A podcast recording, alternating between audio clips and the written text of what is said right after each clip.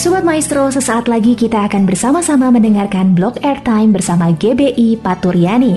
Selamat mendengarkan.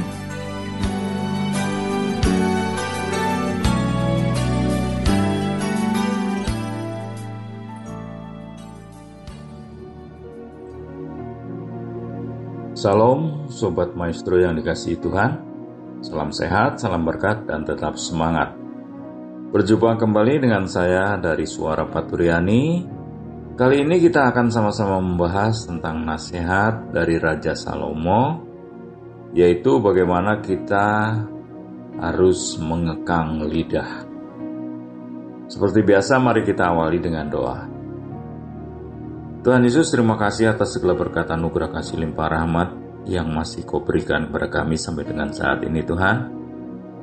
Sebentar kami mau mendengarkan firman-Mu, urapi firman-Mu, urapi hamba-Mu sembunyikan di belakang salib-Mu, urapi kami semua yang akan mendengarkan, dan urapi jaringan yang kami pakai, dan urapi hati kami supaya dapat menerima firman-Mu. Hidupi firman-Mu Tuhan. Terima kasih, kami siap menerima firman-Mu.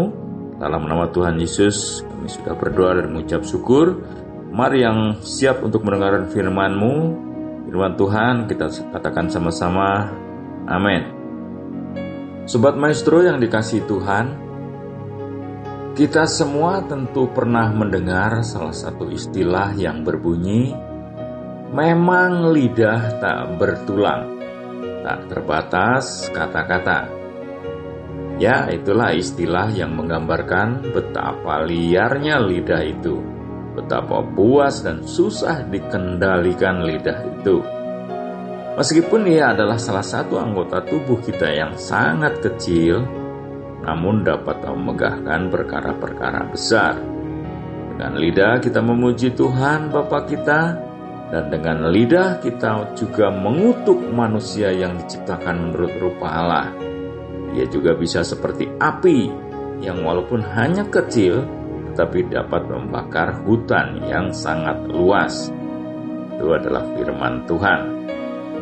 Sobat Maestro yang dikasihi Tuhan, Rasul Yakobus menasihatkan kepada kita dalam suratnya di Yakobus tiga ayat tujuh sampai delapan berbunyi sebagai berikut. Semua jenis binatang liar, burung-burung, serta binatang-binatang menjalar dan binatang-binatang laut dapat dijinakan oleh manusia, tetapi tidak seorang pun yang berkuasa menjinakkan lidah. Ia adalah sesuatu yang sangat buas, yang tak terkuasai dan penuh racun mematikan. Benar sekali saudara-saudara sekalian, firman Tuhan di atas memang real adanya dan terjadi dalam kehidupan kita sehari-hari. Saya pernah menyaksikan di YouTube, mungkin saudara juga pernah menyaksikan bagaimana seekor ular king cobra yang sangat liar dan mempunyai bisa yang sangat mematikan itu dapat dijinakkan oleh seorang pawang ular, atau seekor macan yang sangat buas juga dapat dijinakkan oleh seorang manusia. Tetapi tidak demikian dengan lidah. Ya, memang benar adanya bahwa tak seorang pun dapat menjinakkan lidah. Contoh kasus, hanya dengan satu kata saja, orang dapat menghancurkan mobil dan membakarnya, bahkan membunuh pengemudinya. Itu hanya karena lidah berteriak satu kata, maling. Padahal orang tersebut mengendarai mobilnya sendiri. Masih ingatkah saudara-saudara peristiwa tersebut di Jakarta? Ya, itu karena lidah tidak bisa dikendalikan.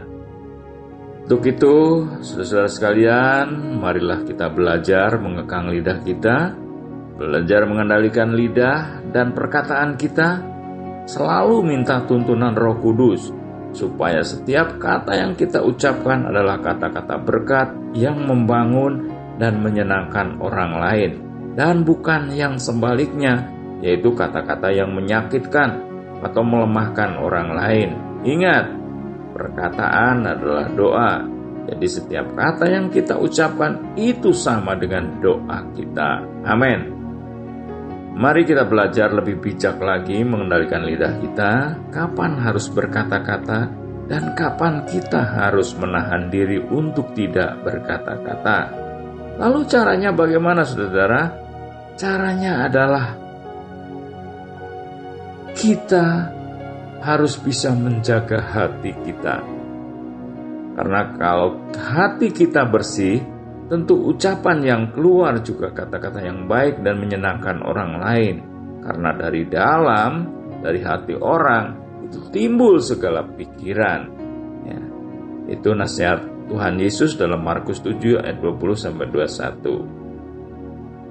Bahkan Rasul Paulus juga menasihatkan kepada jemaat di Efesus dalam suratnya sebagai berikut.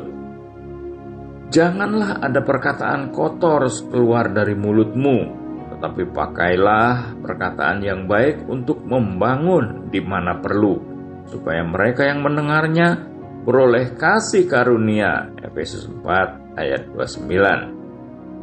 Sobat Maestro yang dikasihi Tuhan, mari kita dengar nasihat dari Raja Salomo berikut ini.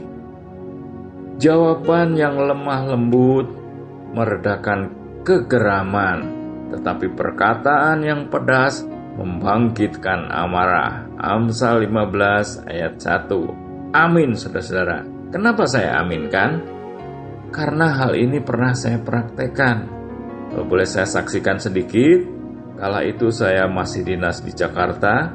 Suatu saat ketika kami sedang melakukan kunjungan ke klien kami, tiba-tiba mobil dinas kami diserempet oleh mobil lain.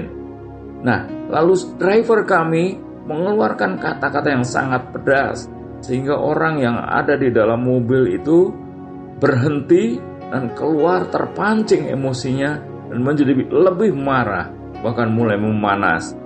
Wah, pokoknya sudah hampir terjadi perkelahian dan semua perkataan kebun binatang keluar, saudara.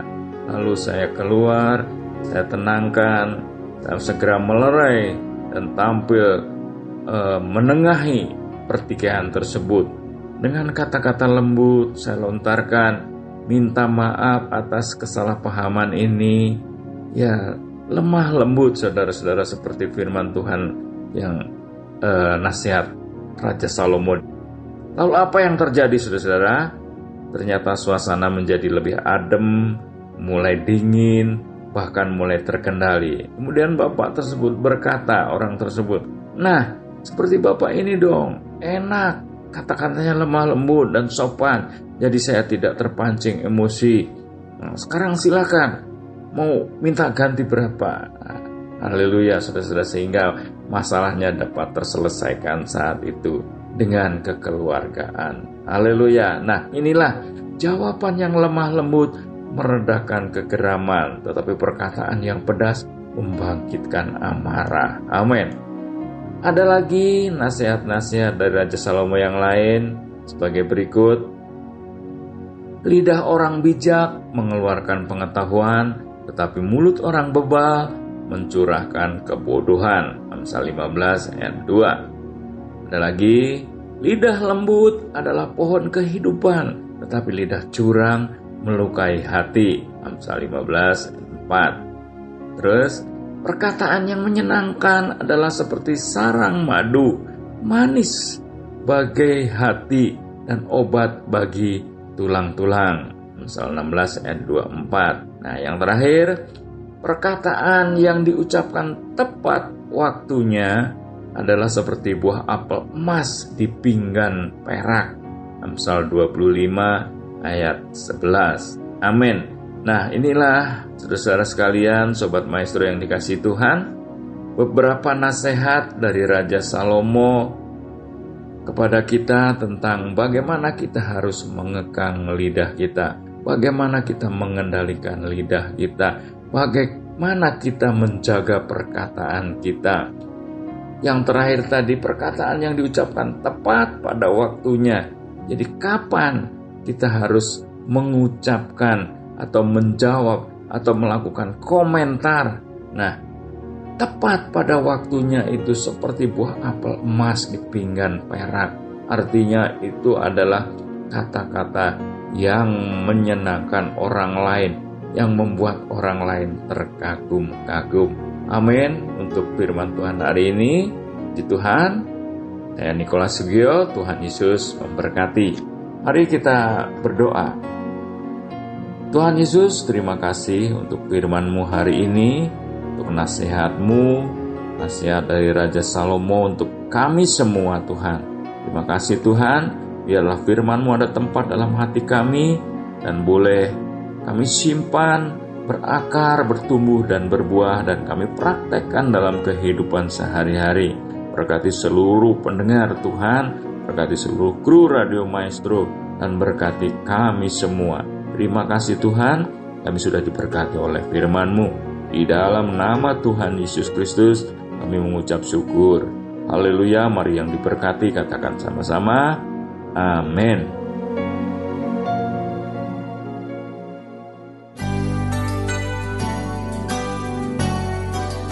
Sobat Maestro, kita baru saja mendengarkan Blog Airtime bersama dengan G B I Paturiani. Terima kasih atas kebersamaan Anda. Tuhan Yesus memberkati.